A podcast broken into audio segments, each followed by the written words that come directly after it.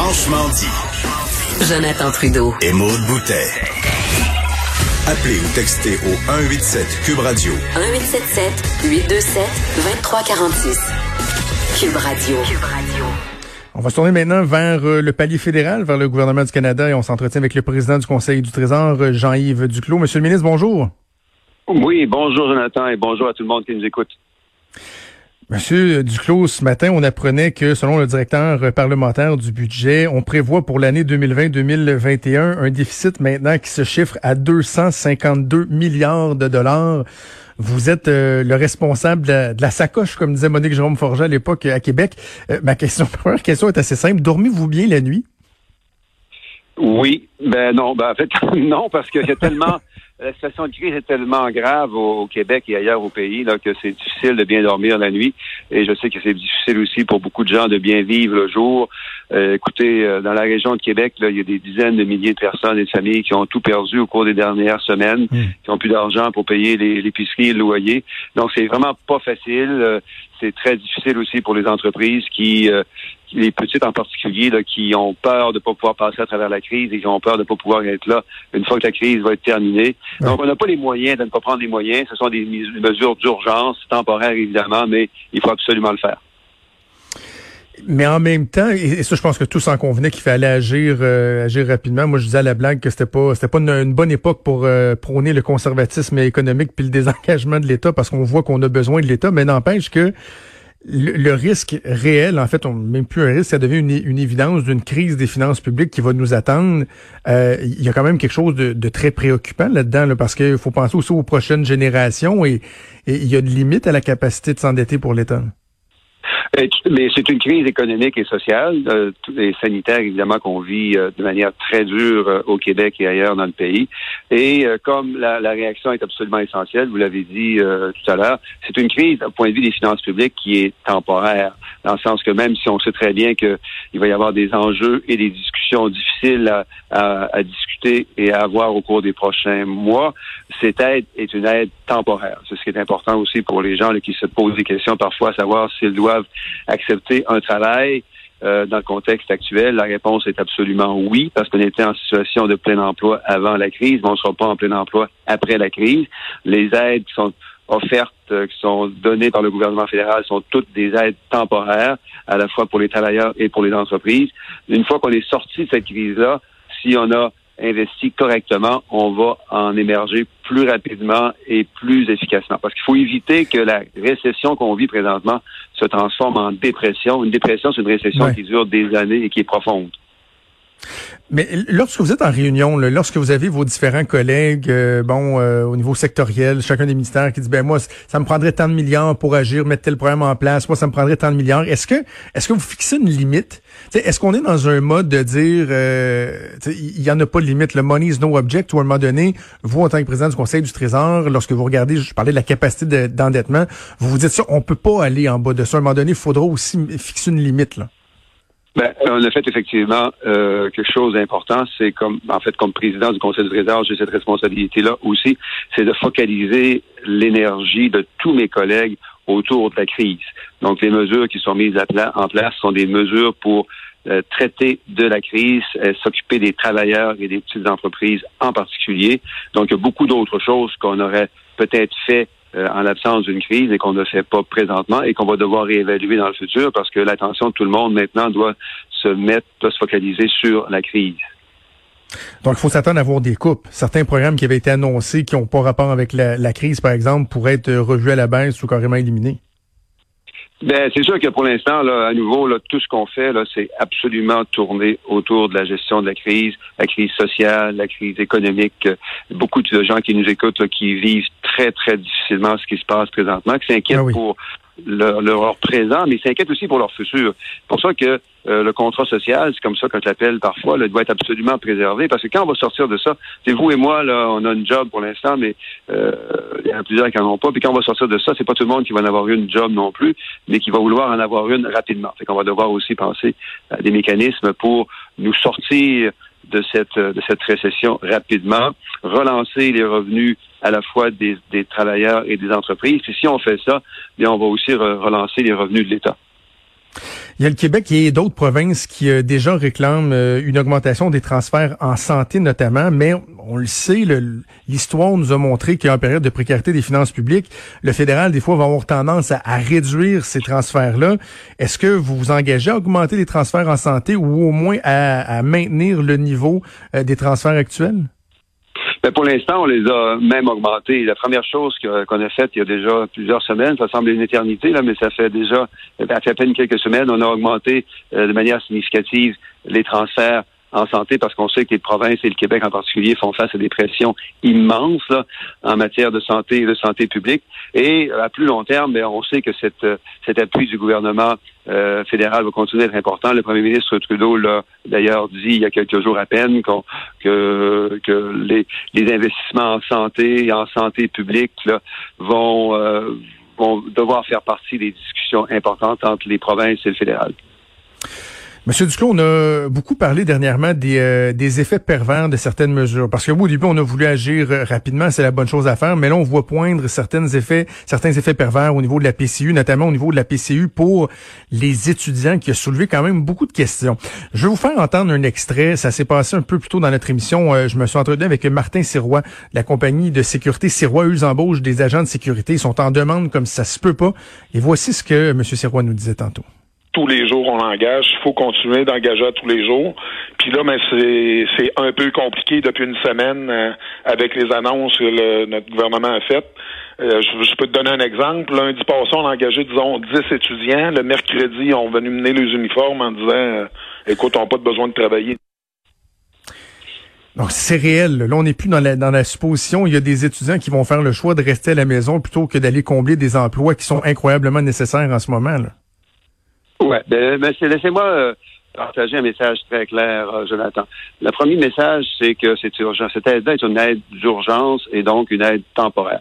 Le deuxième message, c'est qu'il y avait du plein emploi, comme on disait tantôt, avant la, la, crise, mais on ne retournera pas au plein emploi après la crise, en tout cas certainement pas rapidement. Et le troisième message, c'est que s'il y a des travailleurs et des étudiants en particulier qui se font offrir un emploi, ma recommandation, c'est de le prendre, l'emploi, la, la, condition évidemment que l'emploi respecte les, les, règles de santé là, euh, publiques mm-hmm. que l'on connaît déjà très bien, parce que ces gens-là ont la chance et auront la chance euh, à plus long terme d'avoir une job, ce qui n'est pas le cas de tout le monde. Pour les étudiants en particulier, moi je sais que je sais parce que j'ai enseigné longtemps en, économie à l'université, je les connais assez bien, les jeunes, j'en ai chez, à la maison aussi. Les jeunes, dans tous les cas ou presque, ont envie de gagner de l'expérience de travail au cours des prochains mois, de pouvoir s'épanouir, de, de se développer, de contribuer à leur communauté. C'est sûr que les exigences la prestation pour étudiants sont aussi très claires. Un étudiant doit, s'il souhaite faire la demande de cette prestation d'urgence pour étudiants, attester que malgré tous ses efforts, il n'a pas réussi à trouver une job. Alors c'est clair. Comment vous allez vérifier ça, Monsieur Duclos? Monsieur Duclos, sincèrement, parce que je voudrais faire, je veux faire attention, je veux pas insulter les jeunes. J'ai été aux études moi aussi. Moi, j'ai travaillé tout le long de mes études. Puis je sais qu'il y en a beaucoup qui sont travaillants, qui vont vouloir s'accomplir, etc. Mais le portrait que vous, vous, dépeignez, il est pas, il est pas absolu. Là. Il y en a beaucoup qui vont dire, surtout sans plus, j'ai des risques de travailler, de rencontrer des gens, d'avoir la COVID, et que pour, et on faisait la, démonstration avec Martin Sirois, pour 300 pièces de moins par mois, j'ai, je, vais avoir un montant qui, me permet de rester à la maison à rien faire. Comment vous allez vous assurer qu'effectivement les gens vont, vont, démontrer, vont justifier le fait qu'ils ont tenté de, de trouver un emploi puis ils l'ont pas fait? comment vous allez faire ça?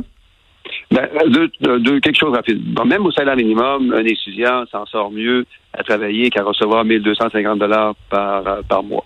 Deuxième chose, c'est que on se cachera pas, il y a beaucoup d'étudiants que même s'ils font des efforts pour en trouver une job, il n'y en aura pas de job pour, pour eux durant les prochaines semaines. Les restaurants, les hôtels, l'événementiel, le tourisme, tout ça, là, ça va partir éventuellement, mais ça va partir lentement. Fait que les, on sait que les jeunes, les étudiants, là, ils, travaillent surtout dans ces domaines-là durant, durant l'été pour payer leurs factures, puis pour accumuler un peu d'épargne pour euh, le restant de, de, de l'année, pour pour pouvoir leur payer leur loyer puis leur frais de scolarité durant l'année. C'est ce qui dans la plupart des cas. Ils travaillent durant l'été pour épargner, pour payer pour euh, les factures du restant de l'année. La troisième chose, c'est que moi, je sais, là, je, sais qu'il y a un petit peu de cynisme parfois autour des jeunes, mais je sais que la plupart des jeunes, la grande majorité des jeunes, ils ont envie de s'épanouir. Ils veulent pas rester chez eux à rien faire. puis parce que tout simplement, c'est parce qu'ils sont au début de leur carrière, ils veulent accumuler de l'expérience, accumuler des contacts pour pouvoir se développer plus tard, même ayant vécu la crise. OK. Euh, autre, lorsqu'on parle des effets pervers, il y a aussi la PCU de façon générale. Je vous soumets un, un cas de figure, là, mais, mais qui est réel, qui m'a été euh, qui m'a été rapporté. Et je veux que le président du Conseil du Trésor s'adresse aux gens et donne l'heure juste sur les paramètres de la PCU. On parle d'une personne, par exemple, qui travaille à temps partiel, deux à trois jours par semaine euh, dans, dans une entreprise et qui a vu euh, ses heures coupées, bon, à zéro, remercié en fait à cause du ralentissement, à cause des contraintes de la COVID. Cette personne a été s'inscrire pour la PCU, 2000 dollars par mois, parfait. Elle se fait rappeler cette semaine pour se faire dire, bon, ben finalement, on va réouvrir un peu, on va te réembaucher avec le même nombre d'heures et cette personne-là préfère donner sa démission parce que pour l'instant, elle trouve que c'est plus avantageux de rester chez elle et d'avoir la PCU à 2000 dollars par mois. Est-ce qu'elle a le droit de faire ça? Et si non, comment encore là vous allez vous assurer que les paramètres soient respectés? Ça dépend des conditions euh, particulières. C'est sûr que cette personne-là, et ça, ça risque de ne pas être souvent le cas, là, mais cette personne-là se retrouve dans une situation où elle a des raisons de, de crainte pour sa santé, puis que l'employeur n'est pas capable de la, de la rassurer, que le code du travail ne s'applique pas, et ainsi de suite. Il peut y avoir des conditions particulières où la personne peut euh, pouvoir... Ouais, mais s'il n'y en a pas. Ben, s'il n'y en a pas. Donc, une autre condition, par contre, qui est, qui est permise par la PCU, c'est que si cette personne-là a besoin de s'occuper de gens malades à la maison ou mhm. d'enfants, ça, la PCU le permet. Et ça, c'est le Code du travail le permet aussi dans, à peu près tous les cas. La troisième chose, c'est que il va exister effectivement des gens qui vont comparer la PCU avec leur, leur, rémunération mais milieu de travail. Mais à nouveau, ces gens-là vont vouloir comprendre que la PCU, elle est temporaire, que la crise économique, elle, elle va être pas mal plus permanente et que s'il y a une possibilité de retourner, reprendre un emploi, cette personne-là va vouloir clairement et sérieusement réfléchir à cette chance qu'on lui offre. Parce que c'est, c'est une, une, une, règle d'urgence, une mesure d'urgence pour aider des millions de, Québécois et de Canadiens, mais cette aide-là n'est pas permanente et que ceux et celles qui ont la possibilité d'avoir un job ont intérêt à pouvoir la prendre. Je comprends, mais je veux préciser, la personne qui n'a qui a pas les contraintes que vous avez mentionnées et qui refuserait de retourner au travail, qui a mieux, dans le fond, quitter son emploi sur une base volontaire, elle ne répond plus aux critères de la PCU. Je me trompe pas en disant ça? Ben, ben en faisant ça, elle coupe les liens d'emploi avec son avec son travail avec son euh, employeur. Volontairement. Ben, c'est une exactement et ça ben ça ça la ça la met à risque de plusieurs choses. Donc un, elle perd ses euh, c'est sa protection en, matière d'assurance euh, et autres. Et deux, c'est plus difficile pour elle de, de, de, trouver une job par la suite. Donc, elle peut quitter volontairement si elle le souhaite, cette personne-là, mais en même temps, si elle le fait, ben, elle s'expose à, à des, à, des risques, de, à, des, à, une vulnérabilité économique plus importante au cours mais, mais, Monsieur le ministre, je, m'excuse d'insister, mais ma, question elle est très claire, elle est très, très précise. Une personne qui quitte volontairement son emploi, est-ce qu'elle est éligible à la PCU ou non? Si elle quitte volontairement son emploi, non. Parce que la, Est-ce que vous allez mettre ça en force? Est-ce que vous allez vérifier? Est-ce que, est-ce qu'on peut envoyer le message aux gens de, de, de, faire attention, de pas abuser du système parce que ça pourrait, ça, ça pourrait leur, revenir dans la face, là, où il y aura pas moyen de vérifier? Euh, ben, en fait, c'est, comme ça depuis le début. La personne qui fait la demande d'une prestation canadienne d'urgence doit attester qu'elle cesse, elle doit cesser de travailler en raison de la COVID-19. Donc, cette personne-là euh, doit l'attester. Cette personne-là sait aussi que l'Agence de revenus du Canada est une agence solide qui dispose d'informations précises sur tout le monde. C'est l'agence qui traite les déclarations de revenus et d'impôts à tous les ans. Donc, cette personne-là qui fait cette attestation sait, vous devrez le savoir, que l'agence de revenus, même si temporairement c'est pas possible de le faire pour tout le monde, va éventuellement revenir et valider que les conditions qui ont été attestées sont des conditions aussi qui ont été vérifiées en pratique. Avant que je vous laisse, euh, Monsieur Duclos, je me permets une question euh, qui chicote beaucoup mon collègue Mario Dumont, euh, qui anime l'émission du retour, notamment ici à Cube Radio, et c'est le fait que votre chef, votre premier ministre, continue de travailler de chez lui. Bon, vous, il dit qu'il veut donner l'exemple, mais en même temps, il me semble que les citoyens seraient prêts à comprendre que le premier ministre du pays, qui est en train de gérer la plus importante crise de l'histoire contemporaine du Canada, ressentent le besoin, la nécessité d'être au bureau, d'être, de voir ses ministres, tout en respectant, oui, évidemment, certains principes de distanciation, mais est-ce qu'il est pas temps que le premier ministre euh, quitte sa résidence et retourne au bureau sur une base régulière, permanente? Ben, le premier ministre fait un peu comme tout le monde. C'est ce que je fais aussi. Là. On essaie le plus possible d'être euh, faire du, du télétravail, avoir de la distanciation physique euh, évidente lorsqu'on a besoin d'être en groupe. Le premier ministre assiste euh, personnellement à toutes les réunions du cabinet. On en a une cet après-midi, il va être là.